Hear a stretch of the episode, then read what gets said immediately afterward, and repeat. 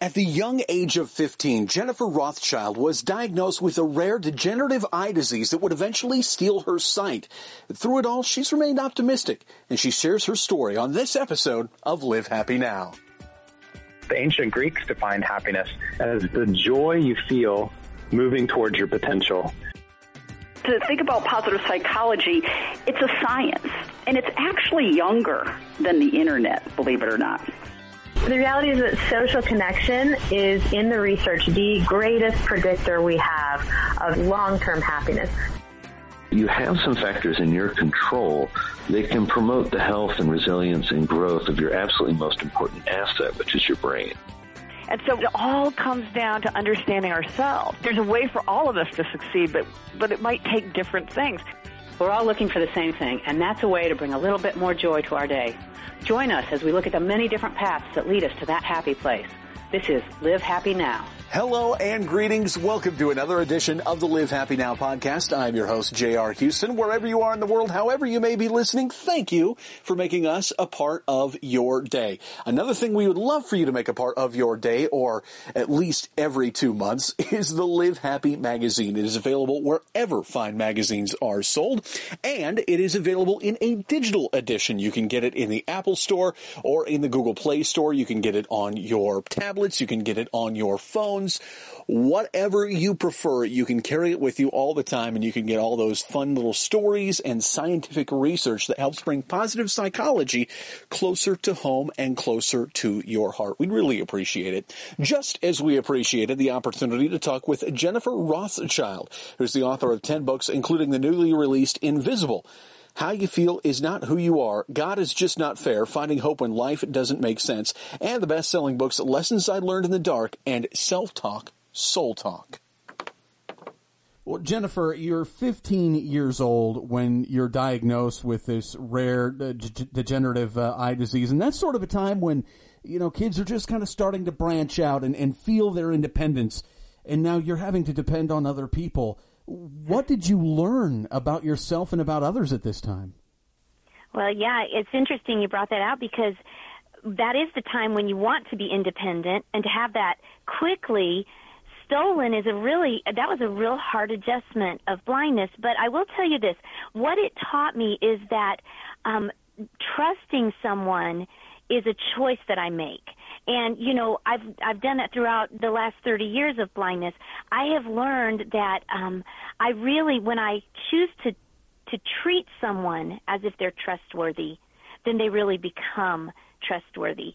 So i can depend on them. I learned that um really dependence on somebody is not something that diminishes my sense of self but what it does in many ways is it helps esteem another person. And mm. I remember um, early on feeling kind of frustrated, you know, like, oh, I have to hold someone's arm to walk, or I, I have to have somebody always tell me how many stairs or where to turn, you know, things like that that at first used to bother me.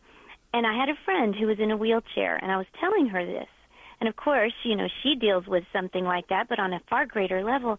And she said, you know, it used to bother me until I thought when I have to ask somebody to help me or to open a door for me, what I'm really doing is I'm giving them an opportunity to feel good about themselves. Mm. And I thought, what a beautiful way to look at being dependent on someone. It really is a gift that you're giving another person when you trust them. It's it's that's an incredible shift of the paradigm. I never would have thought of that because like you said, it's very I'm one of those people that, that when you go to ask somebody to do something for you, it's almost sheepishly. But uh, it sounds like you've gotten you've gotten over that feeling.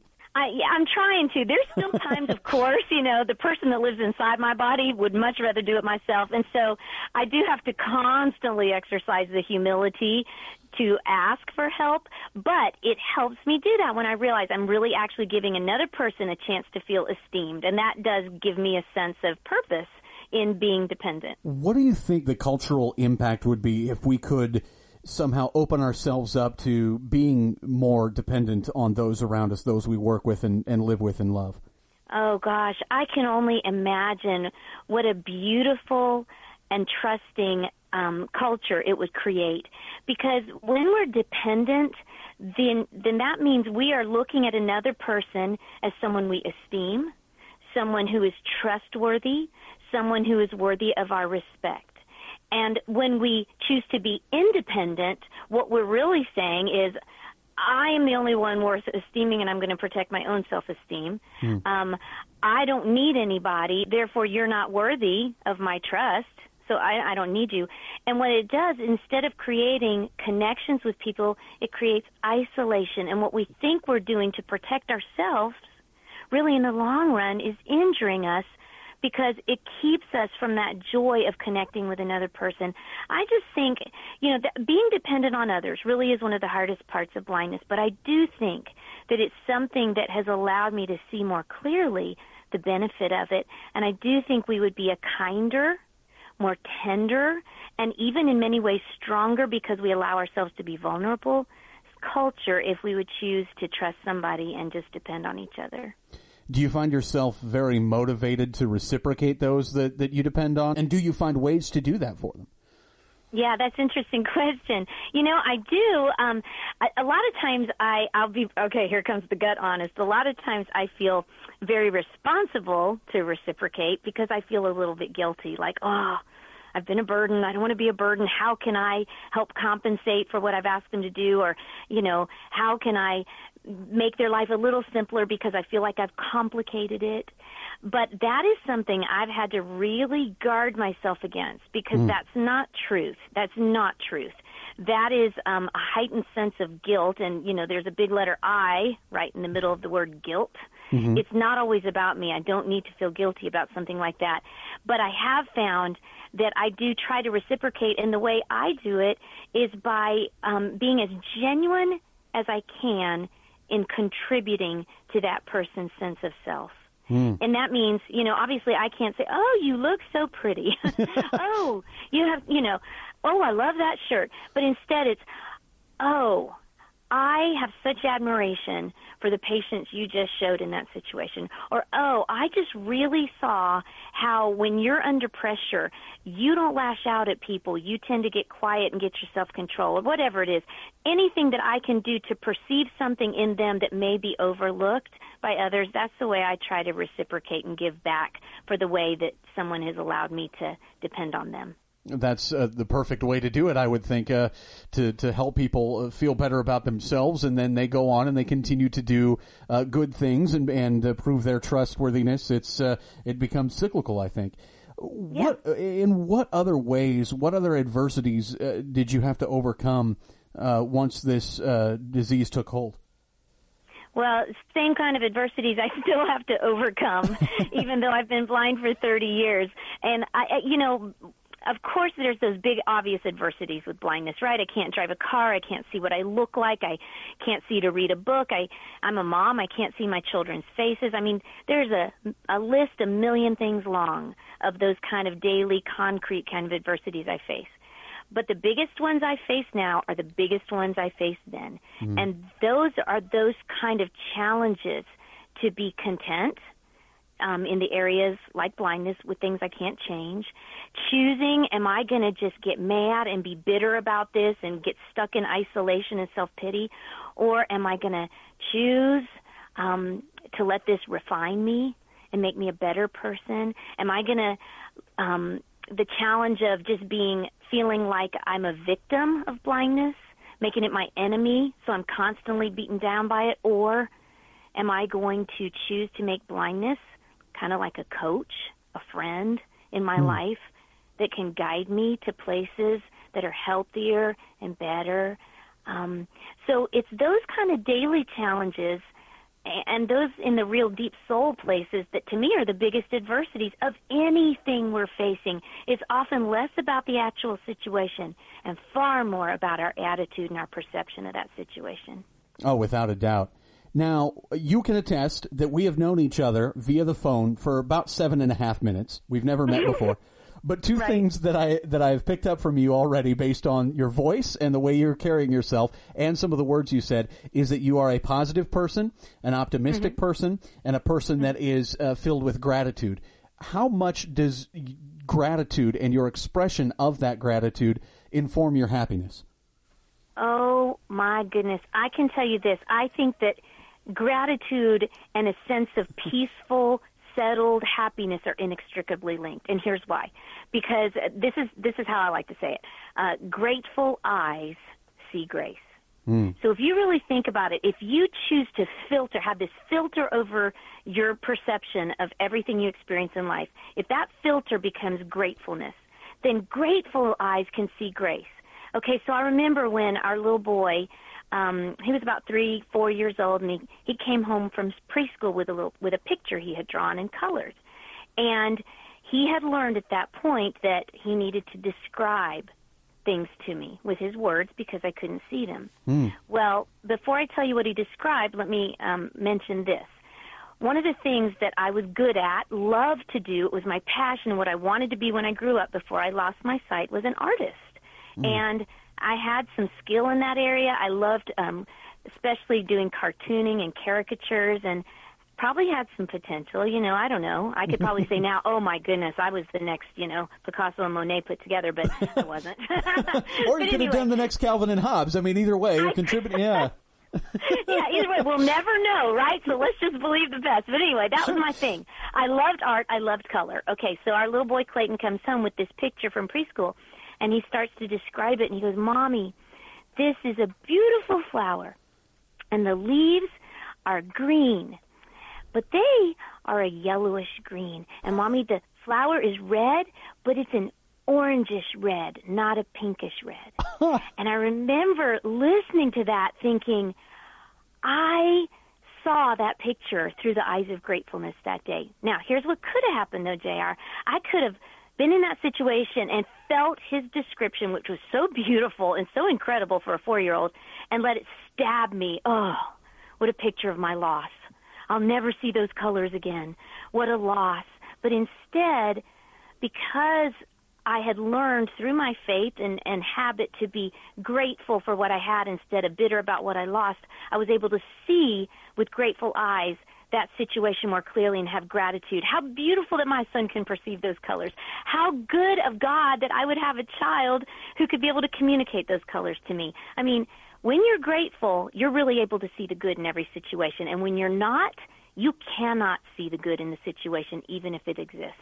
Yeah, uh, what a blessing! I mean, I'm sitting here proud of your son because, uh, first of all, uh, guys are not uh, genetically wired to see colors so well. I know, uh, right? in such uh, dramatic uh, changes of tones, but the fact that he, at four years old, could paint a picture like that, uh, he's got a future in broadcasting. I can tell you that right now. I know, right? It was brilliant. It was amazing. Amazing. Now you mentioned uh, that that you had had some talent and at being an artist, and and you, you you aren't getting to contribute necessarily that way, but you are getting to contribute by writing books.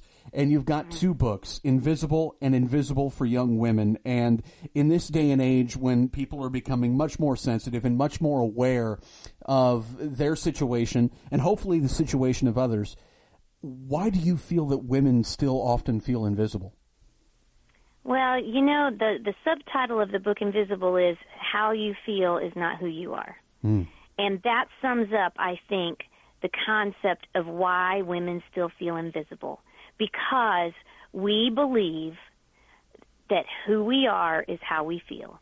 Hmm. And if we don't feel good about ourselves, or we feel like she's smarter or cuter, or we feel like we are less desirable because our husband left, or whatever it may be, whatever those feelings are that are so powerful, we begin to associate our sense of self and identity with those feelings, which are always often negative and often not based on truth. And so then we identify ourselves by our feelings, and we can't help but feel invisible. And sadly, what we do, JR, is then try to be seen, and we do it in all the wrong ways, which then eventually leads us to feeling even more overlooked and more invisible. what what can you do uh, or remember or keep in mind as you go forward uh, for a woman who who wants to be seen but do it in the right way to, to do it in a in a correct way or or maybe just to correct their perception. Yeah, well, one of the things I talk about in the book Invisible and Invisible for Young Women is that we need to know the truth of who we are. And and when you really know the truth of who you are, you realize you don't lack anything. So, just real quickly, here's how I explain that to women through an acronym of LACK, L A C K. L A C K. I let them know that they are loved. Even if someone has rejected you, you are loved and you are lovable. And mm-hmm. you're not you're not lovely or loved just because you've done something and you've earned it. But God loves you because of who you are, not because of what you do. You're also accepted. You're accepted. And our acceptability is not based on our performance. Women can be so performance driven, and I want us to be provision driven. Realize that we have been provided with a beautiful identity and that we are accepted and we are therefore acceptable. And then C is for complete. We're complete. There's nothing that we lack. The way that we were wired with our DNA and our emotions and everything that we're put together, we're not lacking anything. It's not like there's something missing we need to fill. Hmm. It's that we need to recognize we are already fulfilled. We are already complete in the identity we've been given. And then lastly, the letter K, we are known. It's one of our greatest needs is for somebody to truly know us and to truly see us. And I believe that the God who created us who knows everything about us, still loves, accepts us, completes us, and therefore that kind of deep knowledge in the deepest part of our need, when we know that God knows us and He still loves us, then we begin to realize who we are and that we really don't lack anything. Do you think that a, a comprehensive study of one's strengths and knowing what they can do better simply because they are who they are or because they're a woman or what have you would, would be beneficial or is that something that gets a little bit too academic at times? Well, I think that in order for you not to think with your feelings and therefore think your identity is how you feel, we all have to begin to think with our brains. Mm. And so I think for that reason, it's very important to stand before the mirror of your soul and say, what are my strengths? What are my weaknesses? I, I wrote a book a few years ago about self talk, and I call it self talk, soul talk, and it's what to say when you talk to yourself. And I used in that book intentionally the words productive self talk or destructive self talk instead of positive self talk or negative self talk. And here's why. Because sometimes when we um, want to just speak positive self talk, we overlook our weaknesses or the things we maybe need to improve upon. And consequently, we only focus on what's good and positive in our strengths. And then what happens is we don't really begin to have confidence in who we are as a complete person. It's okay to look into the mirror of your soul and say, you know what, Jennifer, sometimes you really get out of control with your anger. And mm. you are a better person than that. And you have a higher calling. So I'm going to productively speak to my own soul and say, you know, self control is not one of your strengths at the moment, but that doesn't mean that it won't be later. So acknowledging a weakness in many ways enables you to be able to perceive a potential strength. So I'm not all about just acknowledging our strengths and celebrating that. I'm about honestly approaching our weaknesses as a stepping stone to becoming the woman we want to be. I think that's incredibly important, and I and I it reminded me as you were talking. I was speaking recently with a sports psychologist who uh, worked with Team Canada, works with all their Olympians, and especially their hockey program, which is of course a big deal there. And he mm. and he referred to what you were talking about as weddings and funerals. Weddings are mm. fun. Weddings are easy. We all want to go to those. Funerals, not mm. so much. We don't want to do that. We don't want to confront that, but they're both equally important in our lives and uh, it's it's attending those funerals and and really doing the examinations of the things that we're not at, at our strongest that, that build us into better people. So I'm really glad you brought that up because it I think it drives that point home even more for folks. Another thing that you talk about is that there can be in, in everybody's life, but especially I think for women, the distractions that can just jump in front of you and make you doubt yourself how, how can you identify those things as simply distractions rather than permanent roadblocks? That's uh, that is a lifelong quest for me, and I think what happens is sometimes we think distractions are dead ends, and they're not, but they can become that if we don't acknowledge them and recognize them for what they are. So there's many distractions. I mean, I can speak to some that I've had, and I think they're universal for a lot of people, definitely a lot of women. You know, one distraction that may keep us from being our best self is this need to be loved and accepted by everybody. Oh, acknowledge mm. me, admire me, you know. And so that may mean that we become very distracted because we're constantly chained up by insecurity. Am I good enough? Am I smart enough? Am I cute enough? Are they talking about me?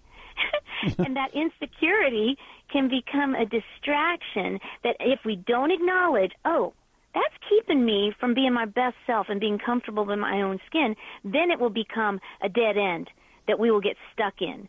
And and that's just how we feel, but that's not who we are. That's why we need to acknowledge it as a distraction.